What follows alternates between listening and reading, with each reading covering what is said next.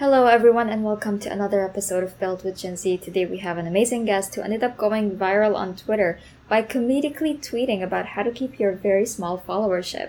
And he ended up creating an ebook later on about it that ended up getting 2,000 downloads. Everybody, welcome the awesome Paul Griffiths. Hello. It's quite a stage. This is very high. I'm getting a little dizzy, the, the heights of the stage.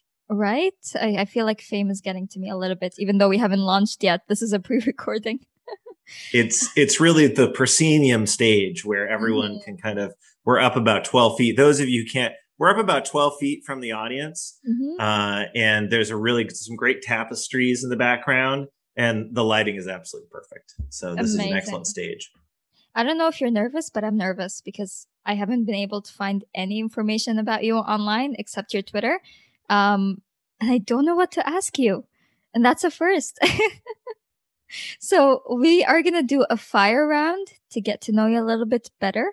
Yeah. Um, okay, how old are you? Forty-five. I had to actually do the math. Nice. um, what's the first thing you do in the morning when you wake up? I usually uh, take my dog out. I have I have a, a a dog that is very insistent on eating first thing in the morning. So every morning I feed the dog. I have a cat, so I feel you. Um, where are you from? I'm originally from New York. I grew up in Poughkeepsie, which is just on the end of the train line from New York City, and uh, and then I moved to Boston though about oh I don't know 20, 23 years ago. So I'm I'm now kind of half Boston, half New York. How many degrees do you have? How many degrees do I have? I have two technical degrees. I have a a BA and an MA in creative writing, uh, but I did a course at Harvard Business School, and now I'm a PhD student at uh, the Lisbon School of Economics, mostly to keep up with my wife, who has five degrees. So we have a little bit of a, of a war going on in our house. Nice. Um, what's your favorite thing to do on the weekend?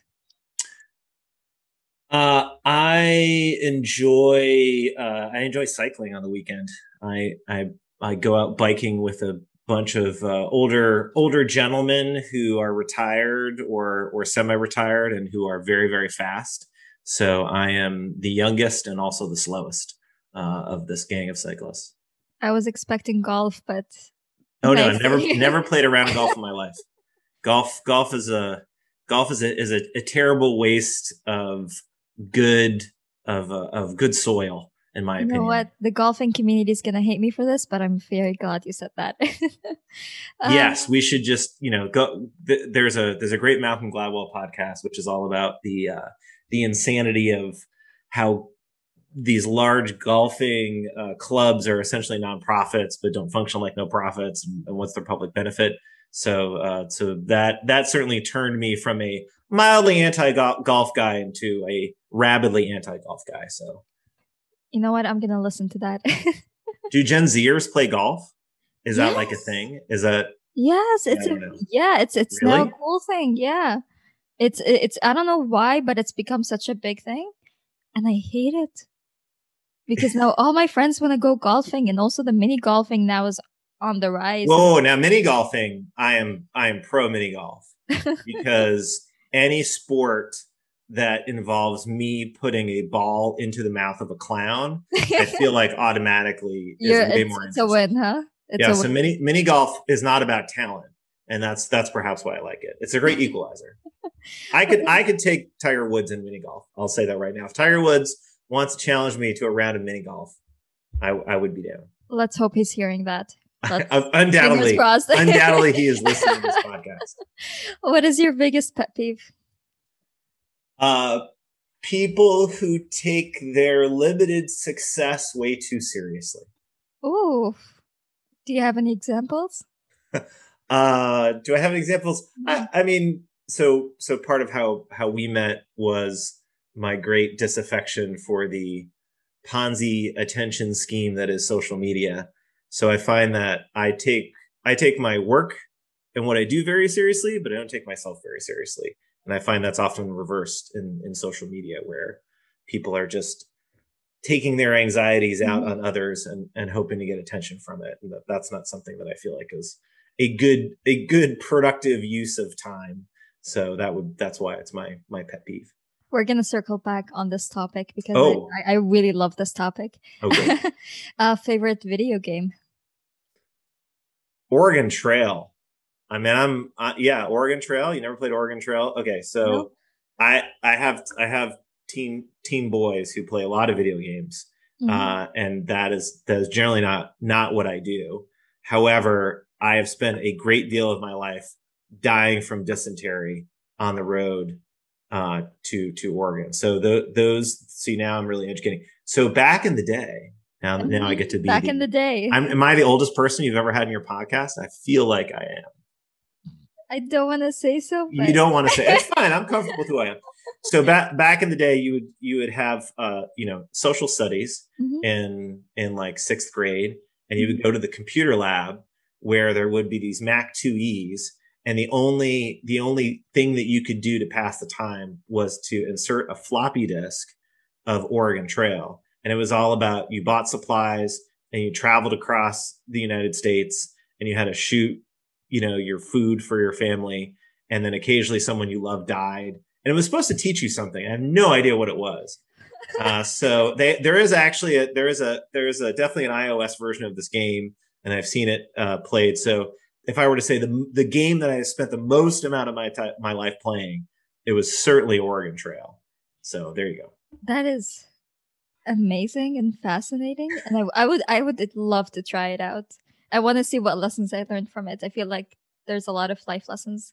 Um, Be a um, banker. That's the big thing. You get a lot of money. You have to pick into... your profession, and you can be a banker, and you end up with being able to buy more things, or you can be like a carpenter, and then it's easier to make stuff. so it was it was a really yeah it was like the sorting hat for future vocations for for Gen Xers. Brainwashing, nice. Um, favorite movie?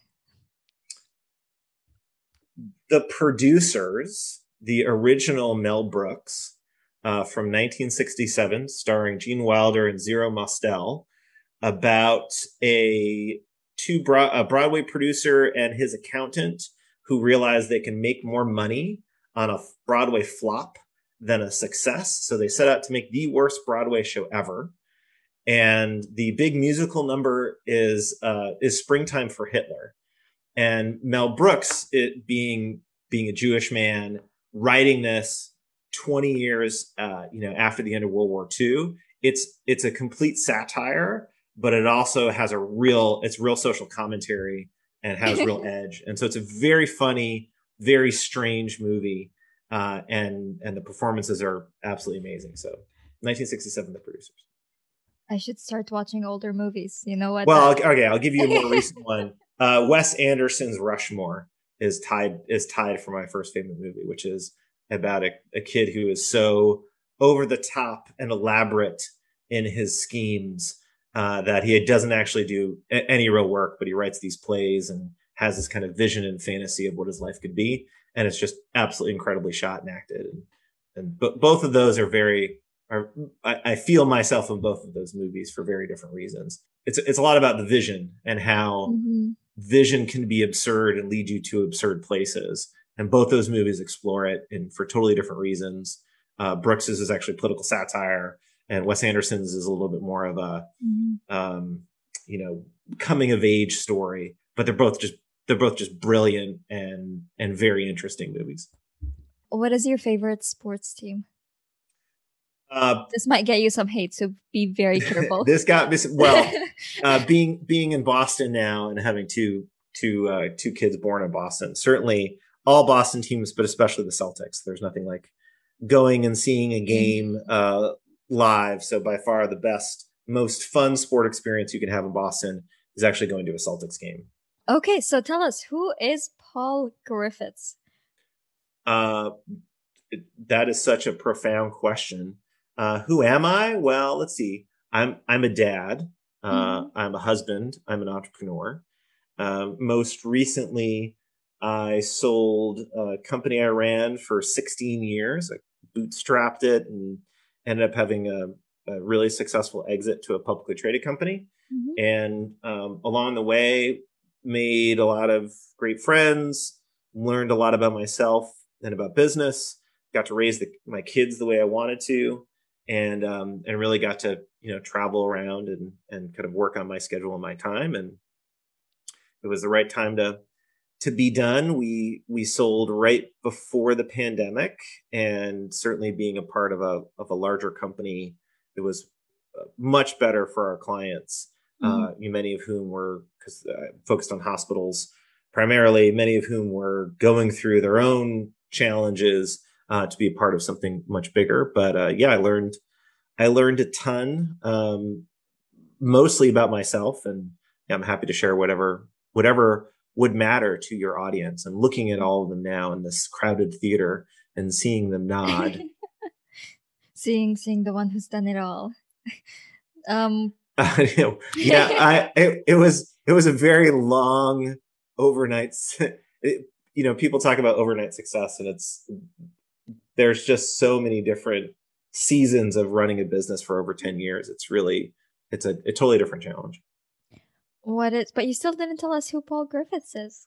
You told us about your business. Oh well, I I said I'm a, a dad and a husband, and and and this is what I did for business. Uh, what else would you like to know? I don't know. It's such a profound um, question. Right.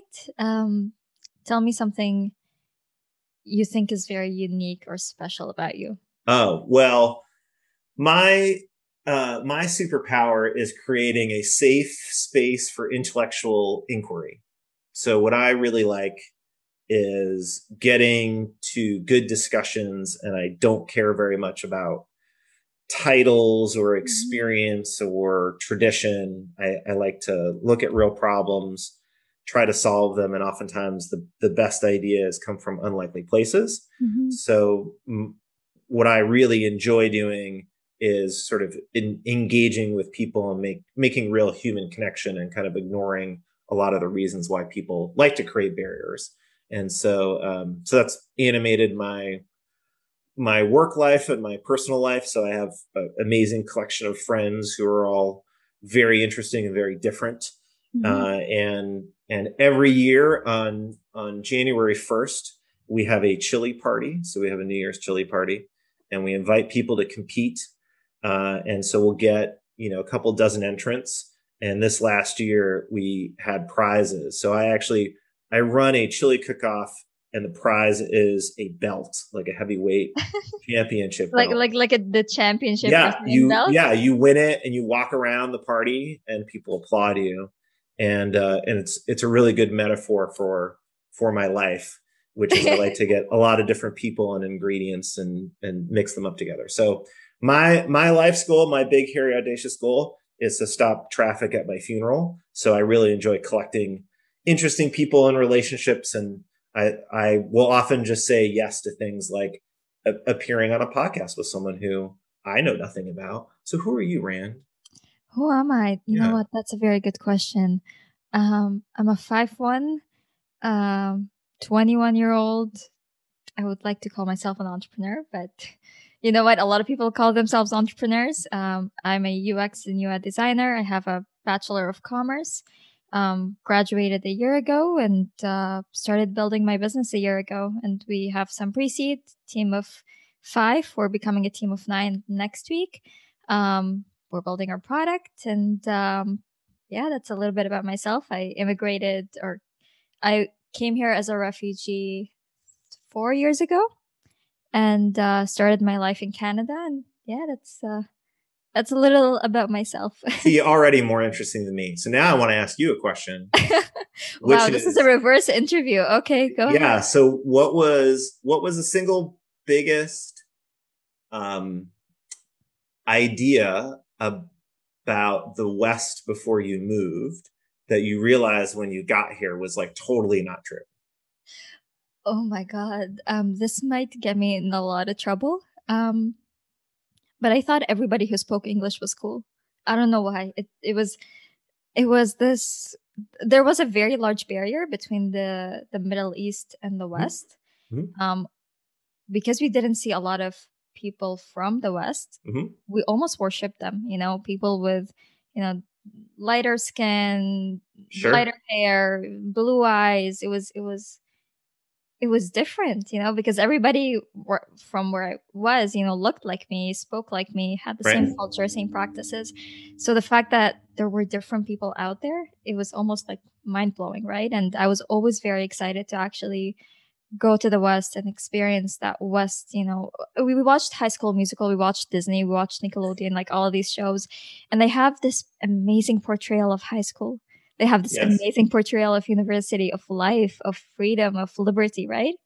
And then you come here and you're like, where is it? you're like, where's that beauty that I always saw on TV? That that you know, that life, that glory.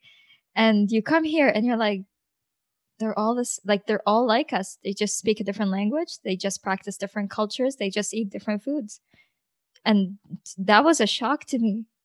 Genuinely, I was shocked. Um, maybe that was like my 16, 15 year old self, you know. Well, sure, but thinking, if you, but, but, but you're right. If you watch mm-hmm. D- Disney and these idealized versions yeah. of life, and then you show up and and people are just as terrible as as they are everywhere, that's got to be very disappointing. Yeah, people are as good and as terrible as they are everywhere. People are the same everywhere, and that genuinely shocked me because I was so excited to experience something different and then I was like, oh, I'm still living in this in the same world. Doesn't matter geographically where. Yes. Well, we're uh congratulations and or I'm sorry. I don't know if that's a path of wisdom and enlightenment or something that I loved about the West um is nobody ever questioned me or what hmm. I was doing or anybody. No, yeah, the the the yeah. uh the I have, I have lots of friends all over the world and mm-hmm. the the most insightful thing that uh, someone said to me about being American is being an American, the the past and the tradition don't really matter, right? So the the, mm-hmm. the good and bad things about you know American culture is it's very contemporary. So we we forget maybe some things that we should remember, mm-hmm. but also there's no there's none of this traditional baggage that that is carried forward. There's definitely the sense that you can reinvent yourself, uh, you know, to a certain degree, or there's mm-hmm. at least a kind of cultural thing that, um, having traveled and spent time in, in particularly in the Middle East, you know, tradition mm-hmm. is very big. Hundred years ago is yesterday. Very big. Yes. Right? Like it's a totally different way of seeing the world, mm-hmm. and um, that is definitely a. And yeah, that that stops you from doing a lot of things because tradition. What I noticed, like at least like from our Arabic tradition and culture, there's a lot of feelings of shame there's baggage there's responsibility towards you your family your generations you know like you take that you, you take your entire history's baggage with you on your shoulder and that gets too much versus what i've seen in the west where you know it's it's your own life and your own life only right nothing it, there's nothing weighing you down there's nothing stopping you and that that also sense of, that's that's a different sense of liberty that i really enjoyed at least here. And now look at what you're doing. You're starting your own podcast. You're doubling the size of your company. I mean, that's amazing. Thank you. Thank you. But now back to you. Um, oh. so you say that you're on you on your Twitter bio that you are an angel and pre-seed. Um, you we already talked about you being a PhD student. Yes. Um, so tell me a little bit more about that investment world and what do you do? Sure. I invest right now primarily in um, in funds. So I've been an angel investor, dabbling in that for the last few years. I am a terrible angel investor. I think I'm negative for my angel investments. So though I really like it, uh, I'm just really bad at assessing businesses kind of pre pre revenue and the ideas. Without revenue, mm-hmm. the problems I, I don't understand the problems of early stage companies. So I'm very good if there's, you know, when you actually are selling a good or a service to a customer, mm-hmm. that's where you get a lot of feedback. And the benefits of bootstrapping or mm-hmm. really trying to achieve any kind of traction without money means that you have to make changes in mm-hmm. order to be able to get, you know, cash in the door. Mm-hmm. And I am really good after someone has kind of crossed that stage mm-hmm. and they're dealing with like people issues or they're dealing with scaling issues. um, there's an awful lot of value I can provide. Mm-hmm. I, I, just can't evaluate good, you know, what what's going to make it or not. And so my solution to that is to get involved in um, as an LP, so a limited partner in in funds that are really focused on uh, pre-seed and seed. I do think that the pre-seed seed world is where the biggest returns are going to come from, and I happen to think especially that the best returns are going to come from pre-seed funds that are focused on under resourced under capitalized people. So, you know, the VC world has um, has traditionally biased towards a, a certain profile uh, that I look a little bit more like.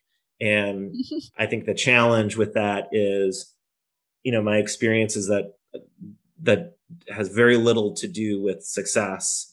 Um, you know, but I guess the the investments that I think are going to make the most returns are where you have businesses that need a catalytic amount of money, meaning mm-hmm. it's an actual business, but it just can't reach that next level to be investable.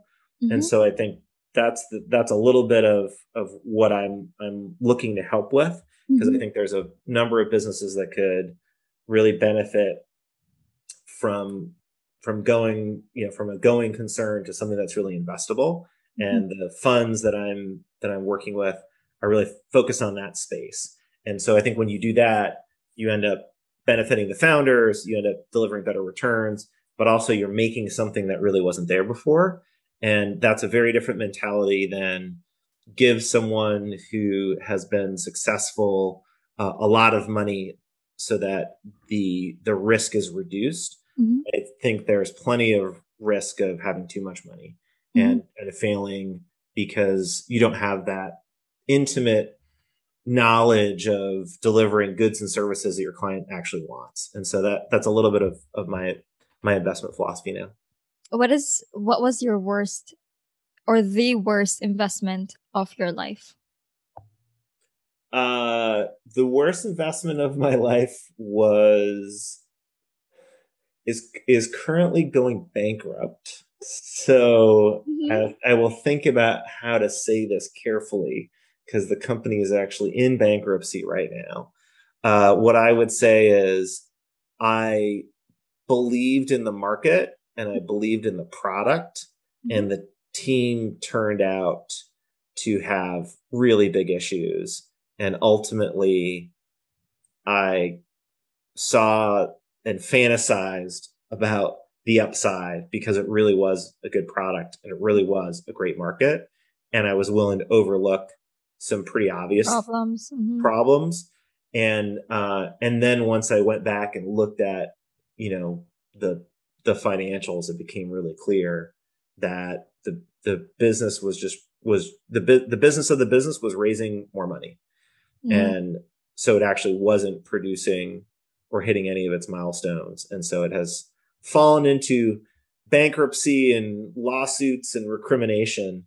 And mm-hmm. that has been a very interesting experience to to watch. What market? What market? Mm-hmm.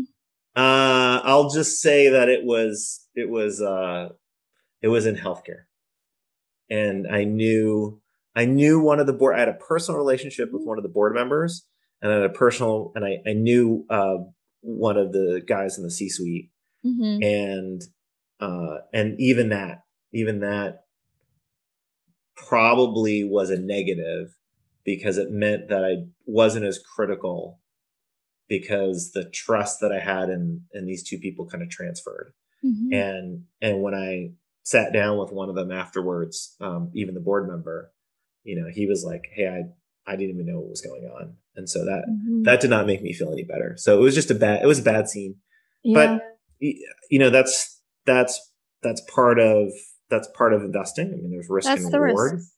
And um, you know, if I had if I had to do it over again, I would have done things obviously very differently. And now I've I'm that much wiser. So on June 9, 2021, you had 800 followers. 22 yes. hours later, you had over 2,500 new followers. Tell us about your very short, you know, upcoming of fame. my, Uh, yeah, it's so nice to be interviewed during my 15 minutes of fame. This is, this is be, I can look back on this with such pride.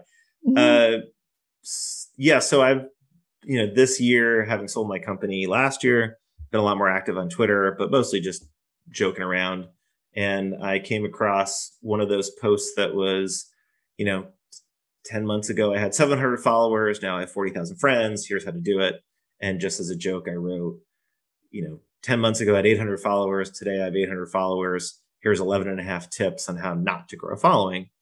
And that I, I, I literally wrote a thread in about six minutes. And then I went to finish cooking dinner. And then I, you know, and then I came back and, you know, within like 10, 20 minutes, I got like my my 801st follower, and that was pretty funny. and then and then I got to like 820, and I was just uh, I had nothing to do that night, so I was like, oh, whatever, I'll I'll I'll play along. And um and then it really started to grow. Somehow the Twitter algorithm picked this up and thought it was uh, legitimate and then it really started growing so i think i when i went to bed i had maybe gotten up to like a thousand followers and then the next day you know it it it started to go crazy. So as a joke, I uh, I made an ebook, uh, how to grow your Twitter following, where I just basically screenshot my tweets and then put in a picture of a cat. Uh, that was my bonus content. And then 2,000 followers later that day, I launched a website.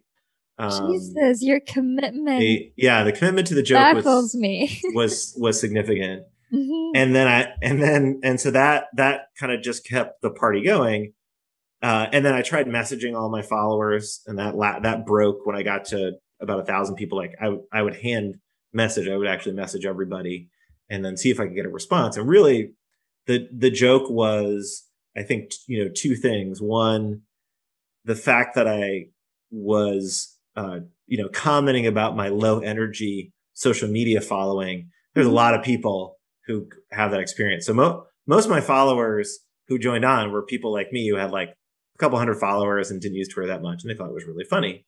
Yeah, it and, was. Um, so there there were people who just like yes, mo- most people are not very successful at Twitter mm-hmm. because it's an awful lot of work. Uh, so that that kind of got a certain group, and then the second part was, you know, basically taking the form of advice but with no practical advice at all uh, that pe- other people found that very funny. So I was basically, you know, putting to use all of these tips, but without any of the hard work or actual content or talent. Mm-hmm. And other people found that very amusing.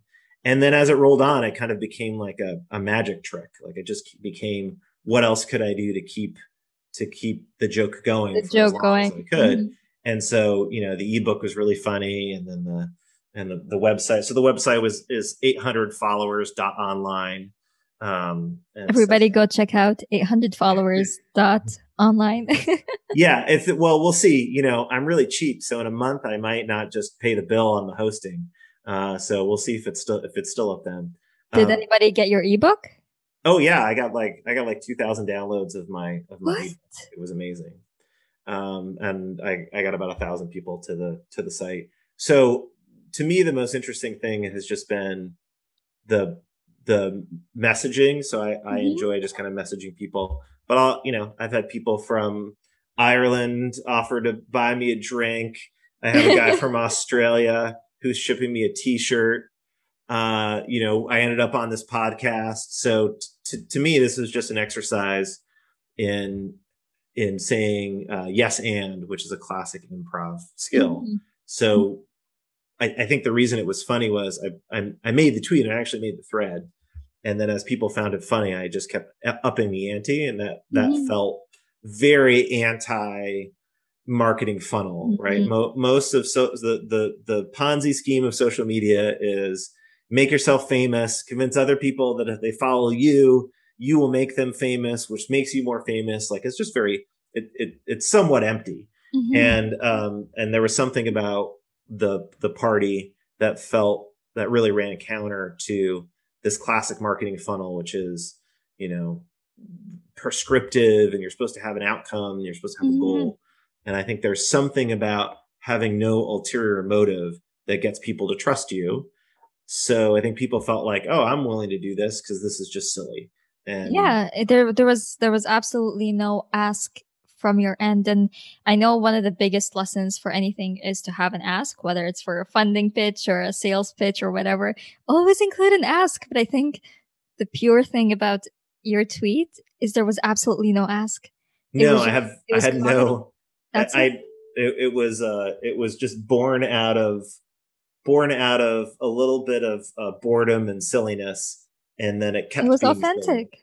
It, yeah, was, it was authentic. authentic. yeah and that's what people why people loved it i was when i first saw it and that was the first time i've heard of you ever and i saw it and i was like oh is it going to be one of those um you know people with a lot of followers giving me advice and then i kept on reading the thread and I found it very funny. And the thing that I found funny was your commitment. It's it's not the actual oh today I have a hundred yesterday I had a hundred followers today I have a hundred followers.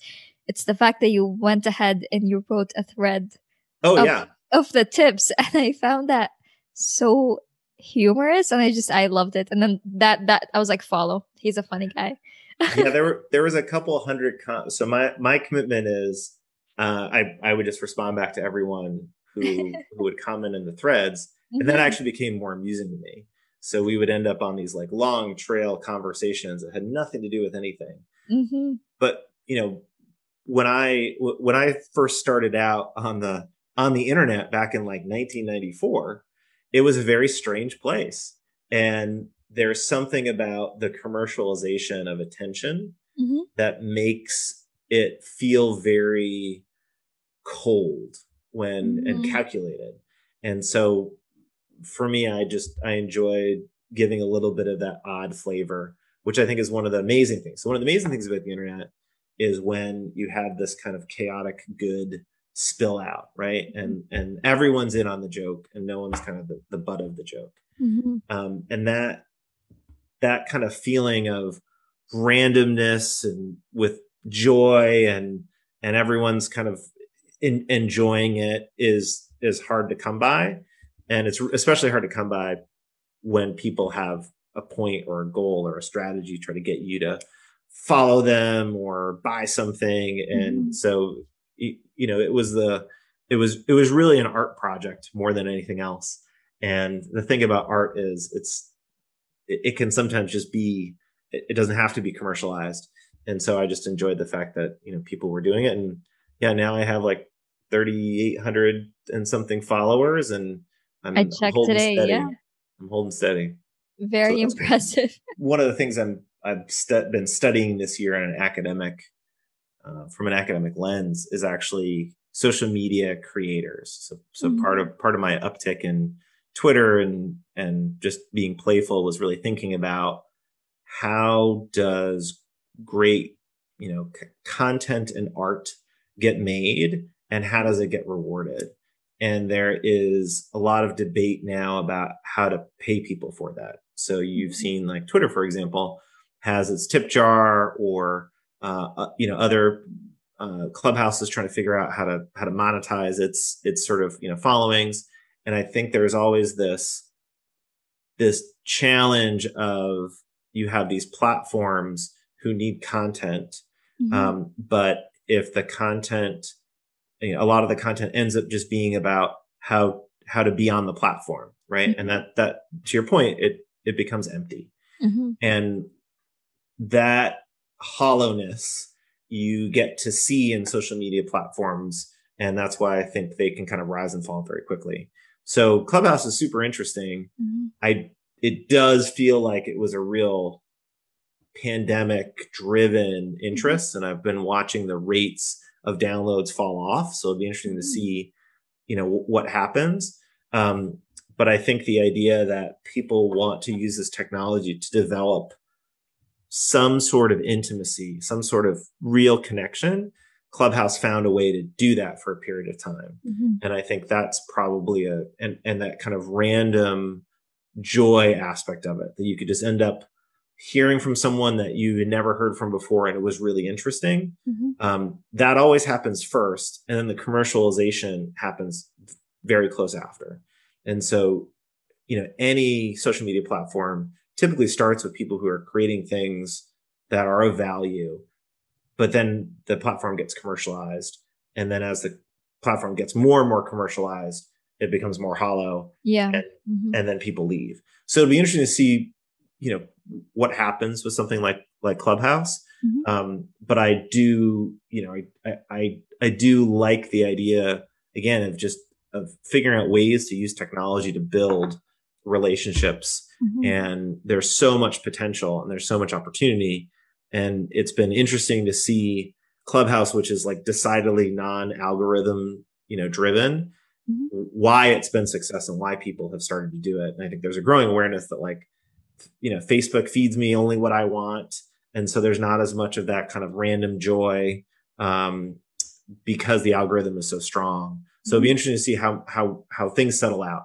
Do we as consumers of social media, do we want stuff that's not going to challenge us and that you know we is going to conform to our beliefs and that's the world we want to look at? Or do we want to engage in content that's new and interesting and totally outside of what we care about? And then how do you reconcile the fact that mm-hmm. so much of that content is driven by misinformation or trolls? I mean that that that th- those are like the three big issues for any social media platform I find that's why TikTok has been a very interesting case user case for me. yes Um, I know a lot of a lot of people hate TikTok because they think it's just about you know girls dancing or underage girls dancing, but it's really so much more than that. And as soon as people started adopting the platform, it turned into an educational, a funny, like it's a genuinely happy place for a lot of people, and I love it. Right, but now. Like you said, as soon as commercialization of it start, not commercialization, as soon as um, the content creator fund was intro- introduced, it felt like the creators were trying a little bit too hard. Um, Yeah. And we talked about you know art and you know the the art also of creating content, and that's that is an art form in itself. And as soon as money is involved to produce more of it, I feel like the quality or the value of it goes down because the um the overflowing of content in itself, I think, reduces the value of the art of the creation. What Um, TikTok TikTok, as you said, is kind of authentic and whimsical. It's the Mhm. idea that you can see people who Mhm. are real. And the minute that you're on, you're like, let me just hop on and tell you about my skin routine yeah. every morning. You know, it starts. What is your skin routine? What is my skin routine? I have skin. you have skin. That's my routine. That's it. nice. Um, where can people reach out to you? that you can find me at Paul underscore score Griffiths On I- Twitter. That's it. on Twitter. That's it. I'm a Increase his followership.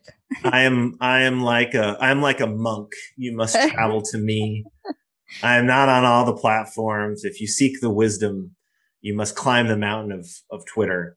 on And- uh, Twitter to get his skincare routine. That's right. My skincare routine. I do have a thread of my skincare routine. I saw, yeah. Yes. awesome. Okay, well, it was great speaking with you, and thank you so much for coming on. And hopefully, we can get you on again sometime soon. It was lovely meeting you. I thoroughly enjoyed our time and I think you're going to be very successful. Thank you.